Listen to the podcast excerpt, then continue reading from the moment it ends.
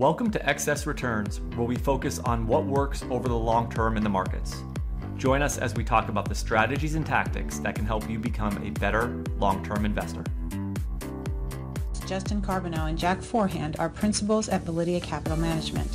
The opinions expressed in this podcast do not necessarily reflect the opinions of Validea Capital.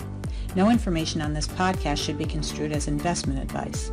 Securities discussed in the podcast may be holdings of clients of Validea Capital. Hey guys, this is Justin.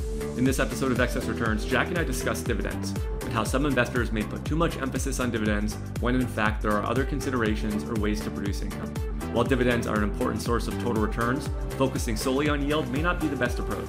We discuss the idea of a synthetic dividend, the concept of shareholder yield to drive better long term returns, and much more. As always, thank you for listening. We hope you enjoy this discussion.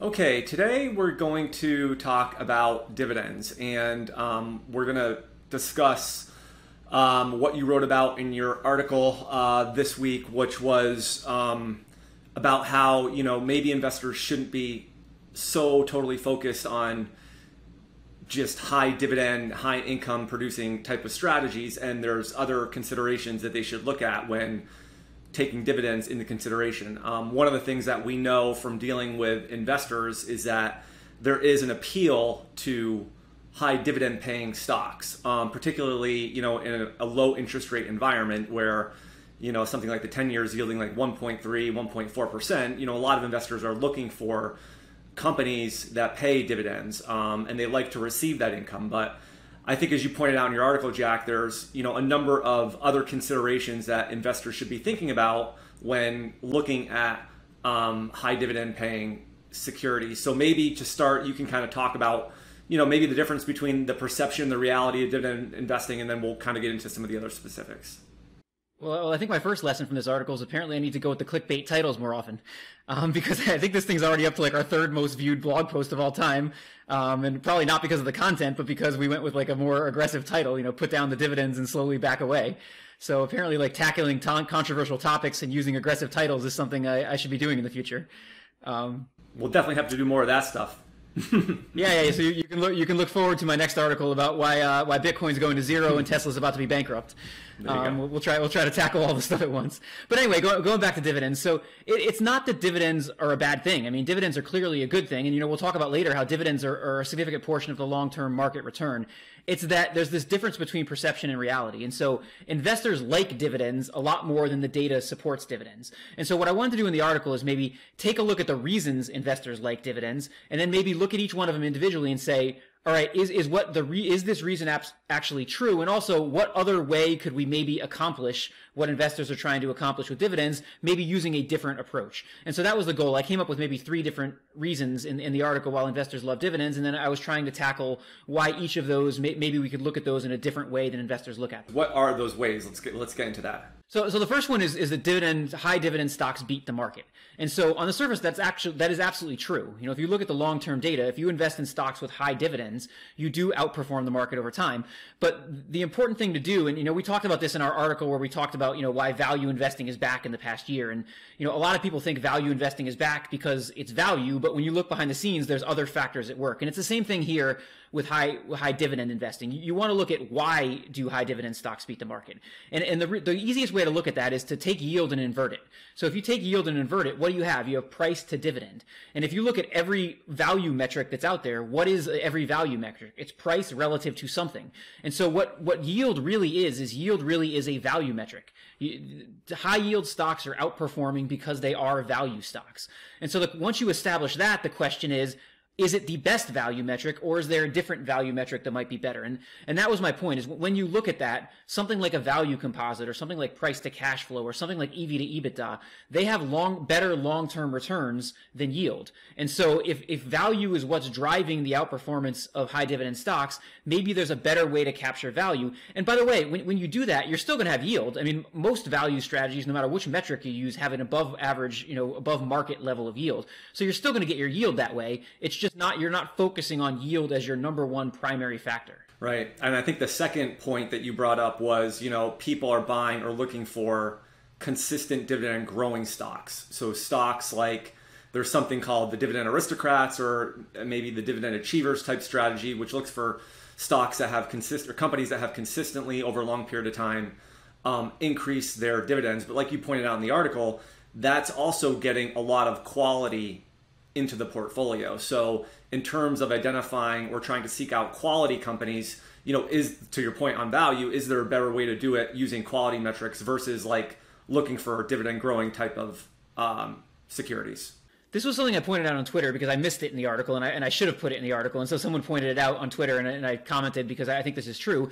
And it's the same idea. You know, investing in dividend stocks is not necessarily always a value strategy, but investing in the highest yield stocks is a value strategy. Well, th- there's another way you can go about that, which is this whole dividend growth, dividend consistency, dividend achievers, however you want to look at it those strategies are looking for companies that are growing their dividends over time or paying consistent dividends, and those tend to be quality strategies. And so again, the same thing that I said before applies. You know, your return from those strategies is typically coming from quality. It's not coming from the dividends. And so it's it's more about just looking behind the scenes and saying, all right, I'm getting this excess return over the market, but why am I getting it and is there a better way to get it? And in the case of both value and quality, I think there's an argument to be made that there might be better approaches than focusing, you know, on dividends as your primary factor. I think another reason that investors gravitate uh, towards high dividend paying stocks too is that you know, think of an investor that has a $2 million portfolio. Well, if that investor can get a 3% yield in this market might be high, but if you know you were getting a 3% dividend yield on $2 million that's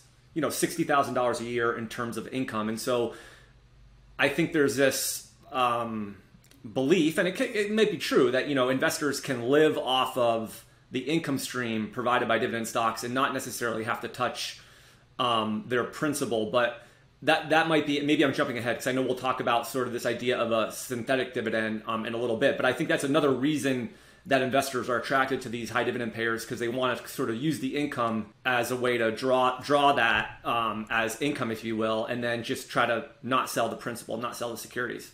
Yeah, so you know we can do that now and we can get, kind of get back to shareholder yield, which we're going to talk about next. But the, the whole idea is if, if you give me free money, if you just put money in my account, I love that, you know, and every investor loves that. And so if that money that's just getting put in my account is enough to pay my expenses, then that's fantastic. I, I just, you know, there's, there's nothing better than that. You know, I don't have to sell anything because investors hate selling stocks. You know, I don't, I don't want to sell my stocks. I want to receive a dividend.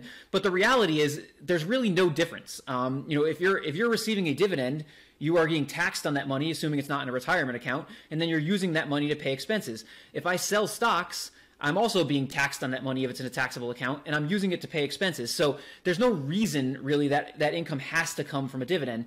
And a dividend may be, may be more or less tax efficient depending on a lot of factors, but there's certain cases where actually selling the stocks can be better. Because if for instance if the market's down a lot and i have losses it might be better for me to sell the stocks because i'm actually generating a tax benefit rather than receiving a dividend you know and having to pay tax on it. So it's just a matter of I think the, the idea of dividends makes a lot of sense. The idea of having money put directly in your account makes a lot of sense. But there, when you look at it behind the scenes, you know, if, if you have to create what's this called the synthetic dividend, which is just selling stocks, you know, to pay your expenses, it's not really all that different. So the dividends really aren't as superior in this way as people think they are. Well, that's a really good point. You're basically, if you're doing the synthetic dividend way, you actually have control of the cash flows. I think there's some people view selling as, you know, you should whatever, never sell, or you know, the more touches you have of your account, the more potential failure points there are. But I think that's a that's a really good point. Rather than just a steady, consistent dividend, you have the ability to control when you take the cash flow um, by selling, and you can manage the taxes. I think a little bit more better and strategically by doing it that way. And you, and you also can look at your portfolio allocation that way. So you know I can determine if, if I'm using a synthetic dividend, I can determine what I'm selling. So if I want to slowly reallocate my portfolio one way or another, I can actually achieve that through a synthetic dividend because I'm selling the stocks I want to get rid of more than the stocks I want to keep. So it, it's it's better in that way too. So I just think when you look behind the scenes, you know, the, the whole idea of income is very attractive, but the reality is not as good as the idea behind the scenes.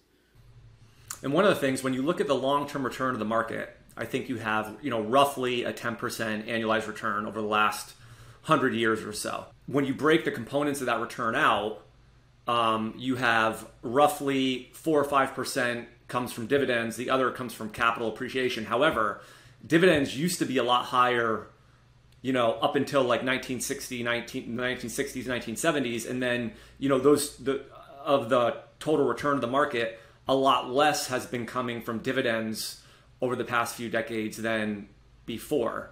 So that's just something that's changed in the market that investors should be aware of that, you know, over at least in the last 25 to 30 years, you know, much more of the market's return, um, I believe, it has come from capital appreciation, not from necessarily the dividends being paid. Yeah, and, even when it was come when more of it was coming from income, you know, it's important to sort of separate this out. There's two different things going on here. There's one that it's absolutely true that a lot of the market return over time comes from dividends, but what you care about as an investor is your total return. So what's not true is just because most of the return comes from dividends, it doesn't mean if I invest in the absolute highest dividend stocks I possibly can, I get the greatest return because I'm taking that big component and making it bigger. Because what I care about is the total return. So I, I want my I want to have a high total return. So even if I invest in a value strategy or I invest in the S&P 500, I'm still going to get a significant portion of my returns from dividends.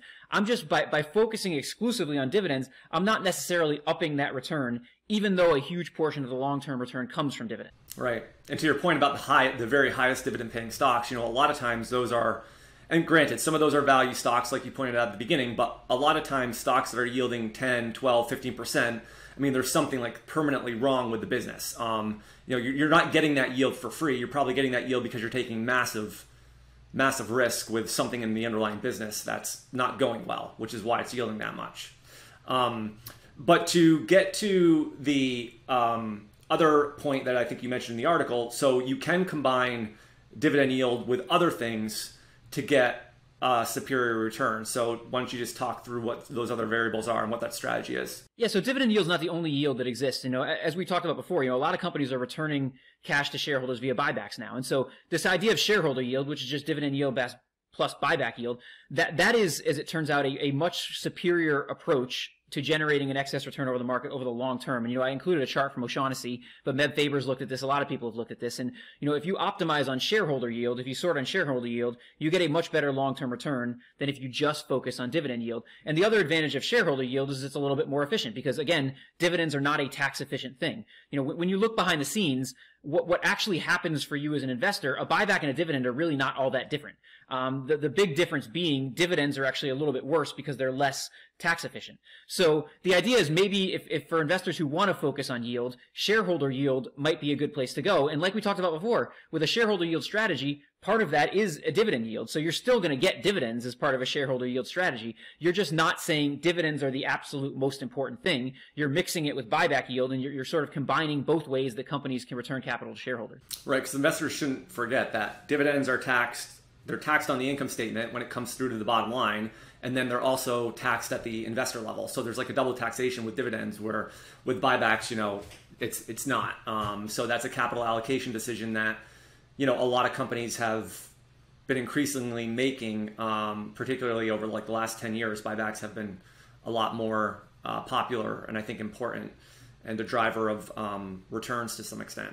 So yeah, I think that's good. And I think um, the last point is that I think when it comes to investor behavior, which we know is very important, you know, the the decisions that people make um, and having belief and conviction in something. This isn't like a knock we're, we're really not trying to sit here and bash dividends. What we're just trying to give is the other side some considerations for it. But I think like like you point out in the article, Jack, is you know finding a strategy that you believe in and sticking with it and having conviction in is is probably the most important thing. So it, you know if dividends are part of that, then certainly it makes sense for the investor. Yeah, you know, it's absolutely possible that despite all these things we've talked about why you shouldn't invest in high yield stocks, it's it's absolutely possible you should take all that and toss it out the window.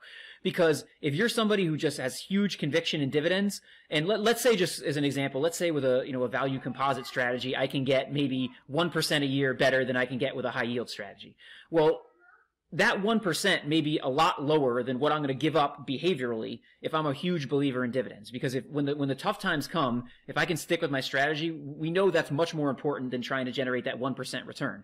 So the, the point here is that although we're, we're making all these logical arguments why dividends aren't great, if you're just somebody who believes in dividends and that's all you want to hear about, you know, and you really will have long-term conviction in a dividend strategy, then you should follow a dividend strategy because if you're giving up a little bit of return, you're going to gain it back on, you know, improved behavior and improved ability to stick with your strategy. Yeah, totally agree. So thank you guys for uh, watching this episode. Um, we'll put a link to Jack's article in the show notes and we will see you next time. Thank you. Hi, guys, this is Justin again. Thanks so much for tuning into this episode of Excess Returns. You can follow Jack on Twitter at, at PracticalQuant and follow me on Twitter at, at JJCarbonneau. If you found this discussion interesting and valuable, please subscribe in either iTunes or on YouTube, or leave a review or a comment. We appreciate it.